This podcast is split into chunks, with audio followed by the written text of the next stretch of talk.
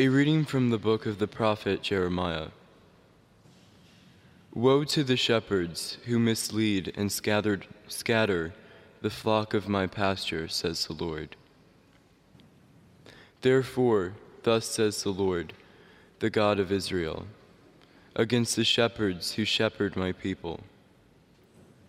You have scattered my sheep and driven them away.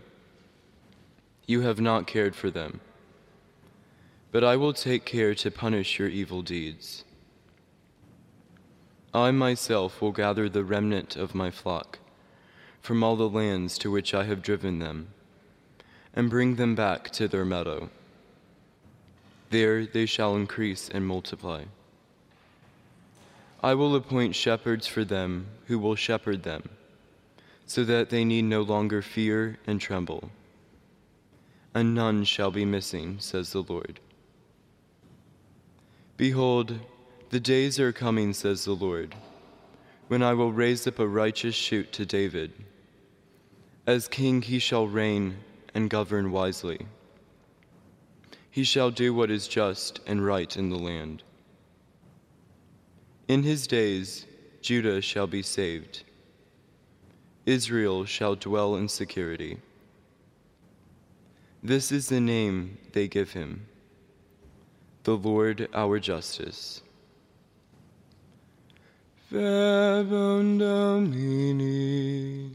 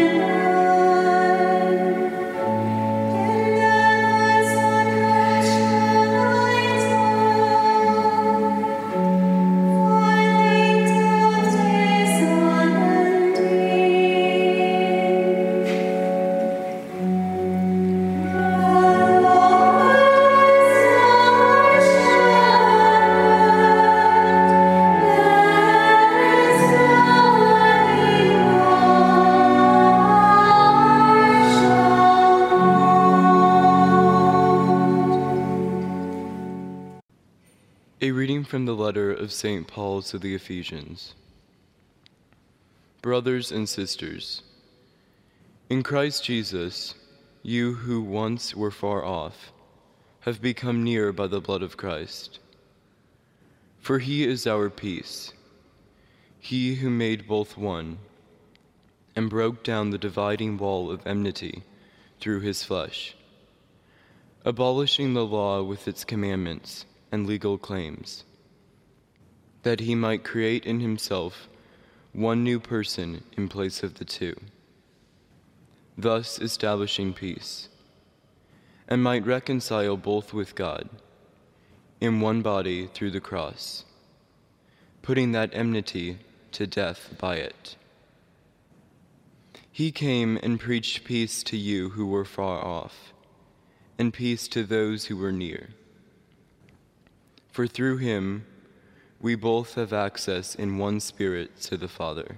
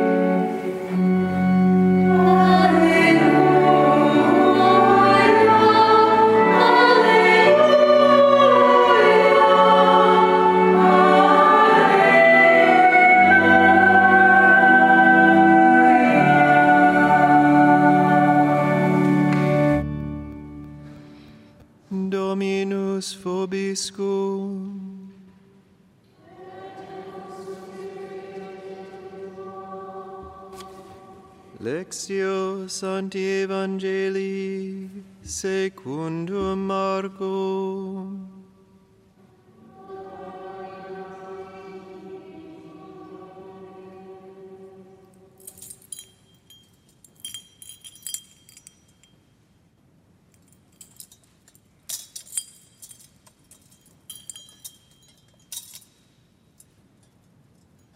The apostles gathered together with Jesus and reported all they had done and taught.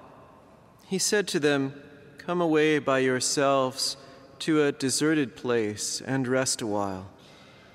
People were coming and going in great numbers, and they had no opportunity even to eat. So they went off in the boat by themselves to a deserted place.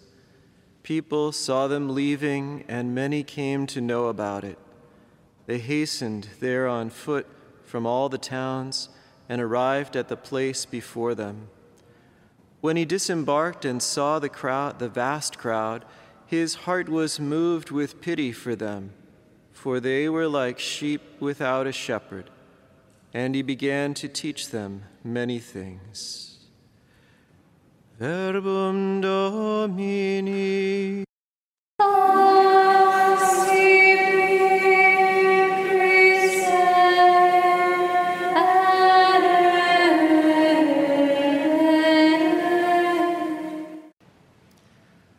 I'd just like to start by asking for your prayers. If you would pray for me, that I could say something to you that will help you to take in the grace of this, these beautiful mysteries that we celebrate, the word that we have heard in the context of this beautiful place where we gather. And I'll pray that you're able to hear what the Lord wants to say to you personally.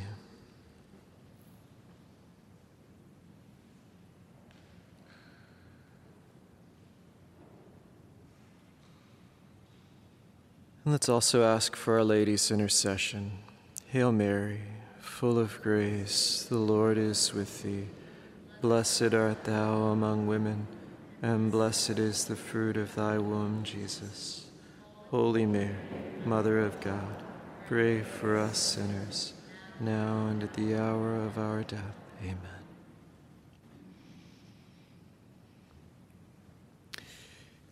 The prophet Jeremiah, as we heard in the first reading, expresses the Lord's distress over the failure of shepherds to shepherd his people. He expresses the distress that his people have been left, like we hear again still in the gospel, like sheep without a shepherd. And we sometimes feel that in our own hearts as well. But we should take a step back and marvel and stand in awe and wonder that we should have ever had shepherds to begin with. What we learn from Jeremiah, and it's repeated by Jesus, and it's the principle that's lived out throughout salvation history, reconciled for us and made possible for us in Christ, who gives us access to the Father in the same Spirit because of the reconciliation that He made through His blood shed on the cross. He made it possible for us, human beings, to mediate the Father's love. He made it possible for us, human beings, to mediate to each other the Father's love. He actually expects, because He empowers, us to be able to be fathers and mothers to children, to be shepherds. Why should we have ever expected that we could look into the face of a human being and see the face of the divine shepherd? Why should we have ever expected that we could look into the face of a human being and see the face of the Father?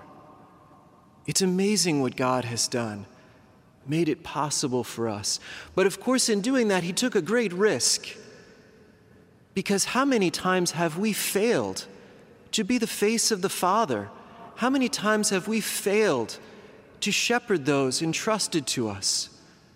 How many ways have we failed? I want to share a little bit personally with you from my own experience of having a dad who is a beautiful man and who is a sinner. Maybe you can identify with me. Probably all of you had a dad, have a dad who is a sinner. I hope also that you experienced some good qualities from that dad. When I was in seventh grade, so I was about 12 years old, I had to do a science project, which was supposed to take the whole year. You know, it was assigned to us in like September and it was due in March or something like that.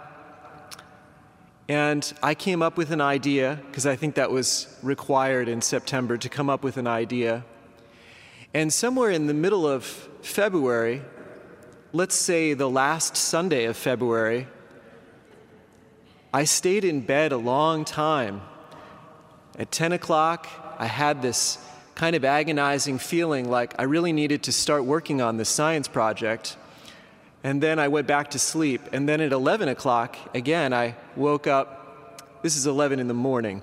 Uh, I woke up again thinking I really need to work on this science project. And then probably about 11:45, I woke up in a cold sweat, filled with distress. And there was only one thing to do. And I went downstairs and I found my dad and I told him I have this science project that I should have started working on in September that's due this week. Help and my dad, who probably could have picked me up and thrown me through a window or something like that, but instead he looked at me and he said, Okay, let's go down to the workshop. and he began to build a desalinator because that was my science project to remove salt from water through several methods and to test which one was the best one.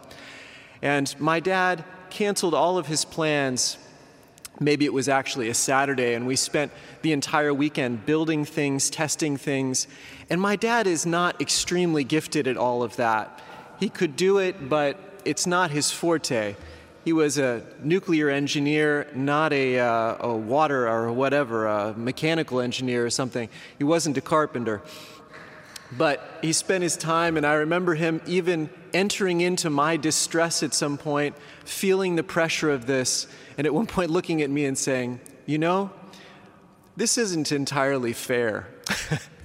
As he struggled with my science project, and I was so grateful, and I felt so loved.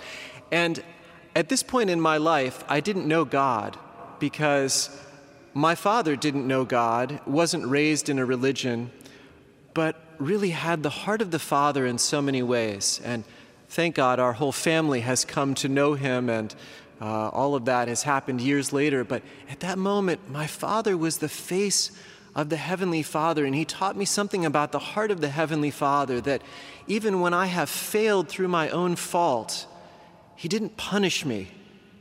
He stepped into my mess and he began to work with me and bail me out. On another occasion, I was on my way to a soccer game. This is probably a couple of years later. My father was driving me to that soccer game, and we were already running a little bit late, probably my fault. And as we were getting closer, we ran into a marathon. This is before the days of uh, Google Maps and GPSs in cars, and so we were stuck. There were cars in front of us and cars behind us, and it started to dawn on my father that we were not going to make it to the game on time. And I was a starting player. And my dad started to get more and more angry, and I started to melt somewhere between the seat and the door in the passenger seat of the car. And my dad finally got angry enough that he hit the roof of the car, actually left a dent in the roof of the car. He never directed that anger at me for one moment, but I was terrified of his anger. And it left a, a scar that lasted for many years until actually I found the Unbound ministry, I had the chance to pray with, with Neal Lozano. It was a great help to me to discover that in my father's success, when he modeled the heart of the Father, I could discover the heart of the Father. In my Father's weakness as a human being, maybe even sinfulness, failure, I don't know what was happening in his heart and how much control there was or how much will there was in that. But in my Father's failure, God the Father was still there, and He had grace for me to heal those wounds. And that's what we hear also in the readings today in the failures of the shepherds, Jesus himself steps in because Jesus is himself the perfect embodiment of the Father's love. What we find in the heart of Jesus is the heart of the Father. What we find in the face of Jesus is the face of the Father, and he wants so desperately to communicate that through us. He wants every father to be the face of the Father. He wants every mother to be able to model the heart of His mercy. He wants all of us to be able to reflect that to one another, but He also knows that we will fail. He knows that our shepherds, bishops, priests, even popes, will be able to model some dimensions of the Father's love, and He empowers us to do that. He knows that we will also fail. And He's right there. He sees when we are like sheep without a shepherd, and He doesn't abandon us, but He steps in with His own grace, sometimes providing it through another person, sometimes providing it very directly to us in prayer. The Lord so desperately wants to show us His love. So, as we celebrate these sacred mysteries, we bring before the Father whom we have come to know in many and varied ways through the hearts and faces of so many who have loved us. We come before the Father whom we know, and we come before the Father also with those wounds, also with those places where we have felt orphaned, where we have felt abandoned, where we have felt misunderstood, neglected, and even rejected, where we have felt punished, beaten, cast off, and we bring those wounds before the Father who wants to touch us even in the context of this Mass with his tender love, who wants to show us his loving face, who wants to draw close to us in these sacred mysteries.